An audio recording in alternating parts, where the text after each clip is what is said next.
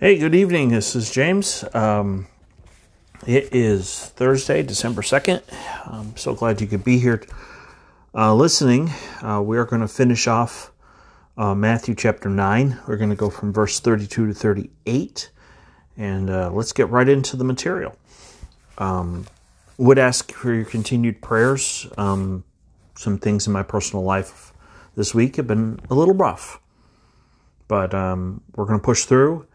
And um, oh, well, I might as well give you an update. Um, one of the things that uh, really bothered me was the fact that I uh, I ordered a splitter so I could use my new microphone, uh, and uh, apparently a porch pirate decided to steal it. So um, thankfully, uh, I reordered it, um, no charge, and uh, it should be here tomorrow. So hopefully next week, or actually tomorrow, when I do the video on sanctification, um, or Saturday when I do the video for sanctification, uh, we should be using the new microphone. So, but there's some other stuff going on in my life that I'm not at liberty liberty to discuss. Uh, but just ask for your prayers.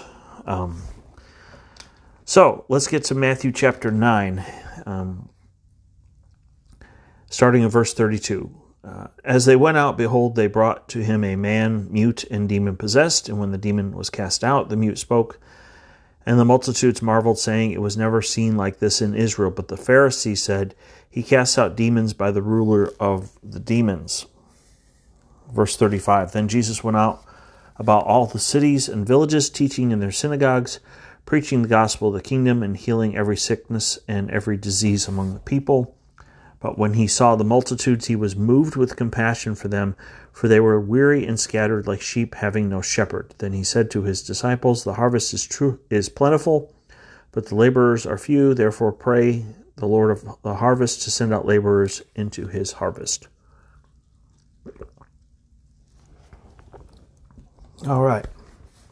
Um, three points. Um, if I don't go all 30 minutes, um, we're not going to worry about that. We're just going to worry about getting um, good material on the internet, which is my my main goal, and I want to help others become more like Christ. So,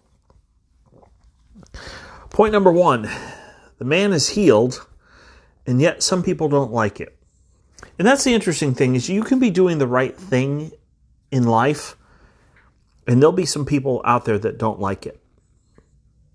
Um, when you live right and you live for God, it will convict people, and people around you will not like it. Um, some will just pull away from you, others will gossip about you. But the bottom line is, is that uh, you need to live for God and understand that some people around you aren't going to like it. Now, I'm using two main commentaries the Sproul commentary and the Ultimate commentary. Um, if you did not see the video, understand that uh, I had a coworker uh, really, really bless me the other day. He gave me some commentaries from James Montgomery Boice, um, who was a pastor of uh, 10th Presbyterian Church in Philadelphia, Pennsylvania. Unfortunately, Dr. Boice passed away in 2000, but one of the three books he gave me was on the second half of Matthew. So, as we get further into this series, I'm going to be using. In fact, let me go grab it.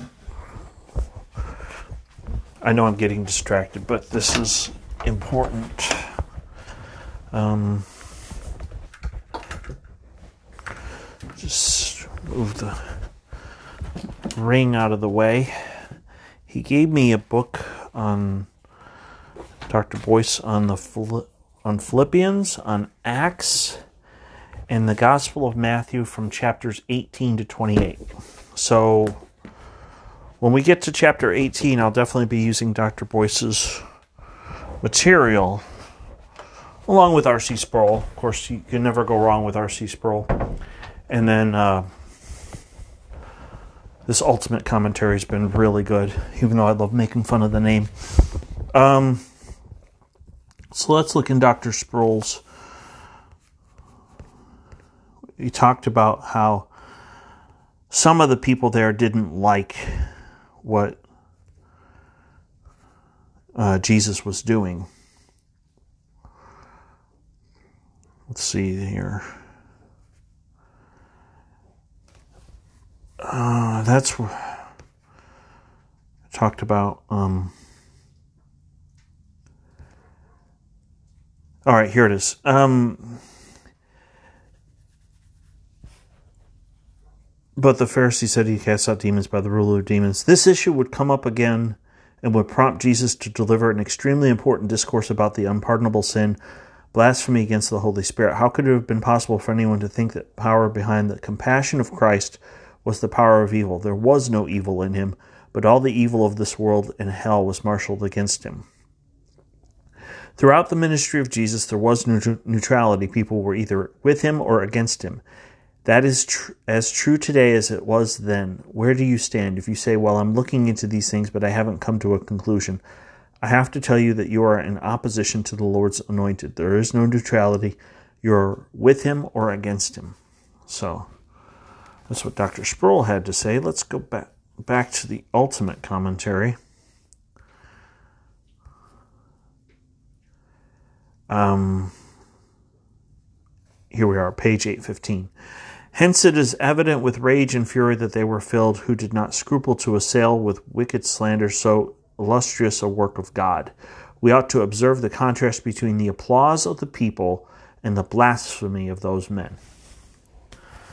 I think that's the first time I've ever liked what the ultimate commentary had to say above what Dr. Sproul had to say, but it makes perfect sense. I mean,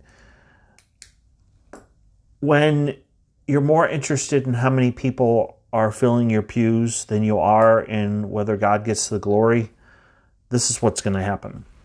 Um, and I'll tell you flat out, there uh, are churches that are growing. Um, some of it is a phrase that I have heard called sheep stealing, because a pastor is, like a shepherd and the people in the pews are like sheep. Know, the Bible says that the followers of Jesus, we are like sheep. Um, so when people come to visit a pastor and they say, "Well, I don't like my church," well, come try mine. um, there's, you know, pastors are pressured to have numbers if they don't have, if their numbers are declining, then churches tend to look for a reason to get rid of that pastor. Uh, the Pharisees are just like that. They saw Jesus as a threat. They wanted uh, him to go away because people were following Jesus and they weren't trusting in what the Pharisees had to say. Now, granted, the synagogue method or the synagogue model uh, the way, um, if you've never been to a Jewish synagogue today, uh, the Christian church is actually influenced a little bit by how they did things in the synagogue. Remember, the 12 disciples were all Jewish. So some of that influence carries over. And so these people, when um, after Jesus rose from the dead and uh, the church actually started in Acts 2, um, the Pharisees knew that the followers of Jesus uh, were preaching about him. It says that in Acts 4. And that they had been with Jesus. And so they did not want any competition. And that's why they, I think that's why they were uh, angry about the healing of this man. Um, uh, they they did not want. They were more interested in the numbers than they were in the fact that God was glorified.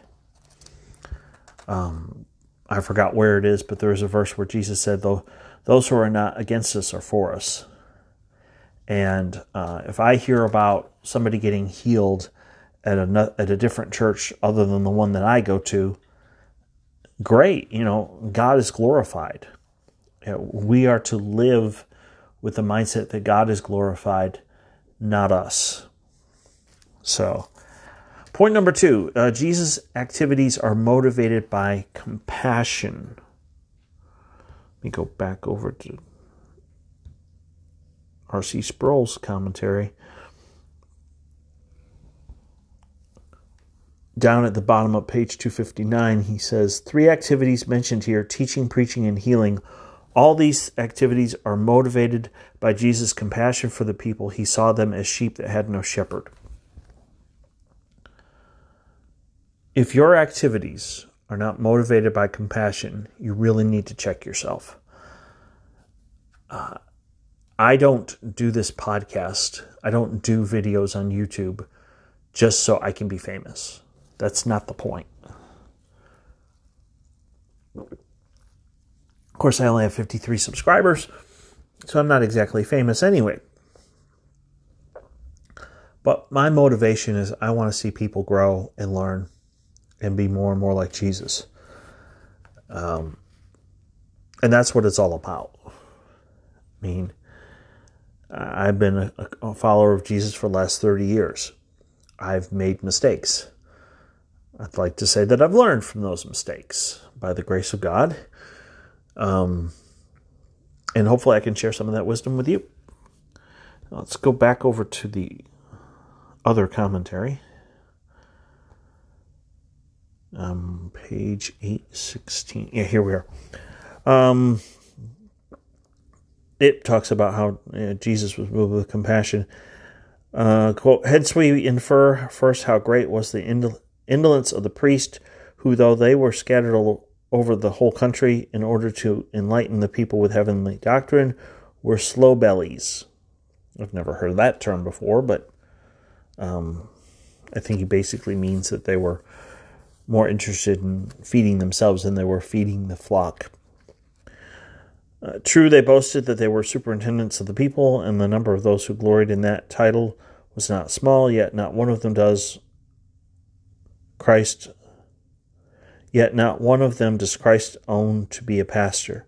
Similar confusion may be now observed in popery, although it is full of persons who are called pastors, for there is a prestigious crowd of those who are under the name of clergy eat up the flock. That is so true. Um, there are people out there who, unfortunately, are in it for the money, uh, in it for the fame. Um, you know, if you've got a mansion, uh, let me define mansion uh, six or more bedrooms.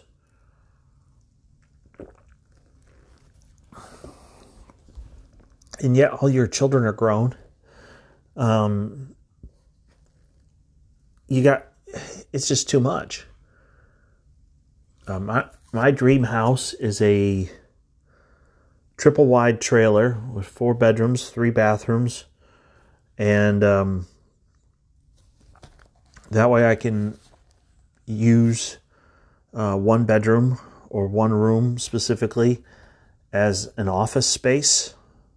Um, have a couple spare bedrooms in case one of the kids wants to come and visit and go from there. Um, you know, I don't want some big mansion on a hill with 10 bath 10 bedrooms and 12 bathrooms and I don't need all that. And the, the Lord knows what we need. And and you have to I don't know why I'm thinking of this, but I feel led to share this. Think about the Lord's prayer. Think about when Jesus taught them to pray, he said, Our Father who art in heaven, hallowed be your name. Thy kingdom come, thy will be done. I know I'm saying in King, King James, but just hang in there with me. Thy will be done on earth as it is in heaven. Give us this day our daily bread. Our daily bread. So he is going to, we're praying that God will give us what we need to accomplish the things that he wants us to accomplish. You know, so why is it that certain uh, televangelists have private jets. Do you really need a private jet to preach the gospel? I mean, Dr. James R. White has a pickup truck and an RV, and he travels around the country and he teaches at churches. You know, that's the kind of that's the kind of man that I want to be like. Um, you know, I, I honestly, I was, I, I just saw it. So it was an hour ago. I was on my way home from work, and this black Lamborghini um, Huracan passed me. I mean, it made I it literally I felt like I was standing still. And uh, amazingly enough, as we went further up the road, there was a little bit of a log jam, and I was able to. They were going. They were getting off on an exit, but there were so many cars. They were. He was at a standstill, so I, I took my phone and I turned off the audiobook I was listening to and I turned on the camera real quick and as I drove by it I had the camera on. Um because I, I, I like them I, I think they're they're really cool but would I ever buy a Lamborghini? Let's just pretend Saturday I won the lottery. Would I ever buy one? Probably not. Um you can actually get a used uh, Porsche Panamera, which is their four door sedan, um, like twenty to thirty thousand dollars. Um, that's probably the sportiest thing I would get. Um, but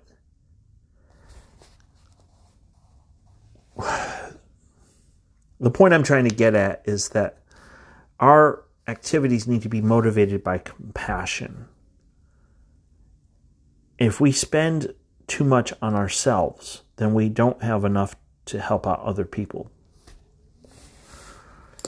Um, let me go over to the other commentary.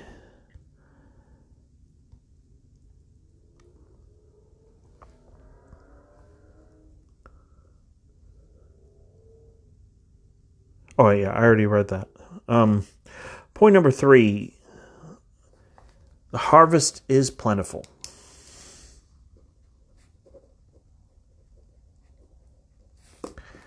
And we need to pray because I was talking with one person and they t- talked about how some of the Lutheran seminaries are low on students because people aren't just going people aren't going into the ministry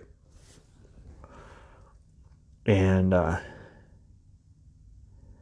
here on page 260 of the Sproul commentary, it says the message is simple. The kingdom of God needs men and women who will help bring in the harvest preachers, teachers, missionaries, and ordinary believers. All of us are called to participate in the harvest in one way or another. We cannot simply appoint ministers to do this job, they need a galvanized and equipped laity to assist them. Now, if you're not familiar with that term, when someone says lay people, they're talking about non clergy. They're talking about the people in the pews. We all have a responsibility to share the gospel with others. Um, and I do have a video on the YouTube channel. Just look under my name, James Paul White. Uh, there is a video there about how to share your faith. Let's go over to the other commentary real quick page 817. It says, As no man will of himself become a sincere and faithful minister of the gospel, and as none discharge in a proper manner the office of teacher, but those whom the Lord raises up and endows with gifts of, his Spirit. Whenever we observe a scarcity of pastors, we must raise our eyes to him to afford the remedy. There never was a greater necessity for offering this prayer than during the fearful desolation of the church, which we now see everywhere around us. And I totally agree. We have a serious problem. And uh, I would just encourage you to pray. Um, and also pray for this channel that more people will listen and that we can.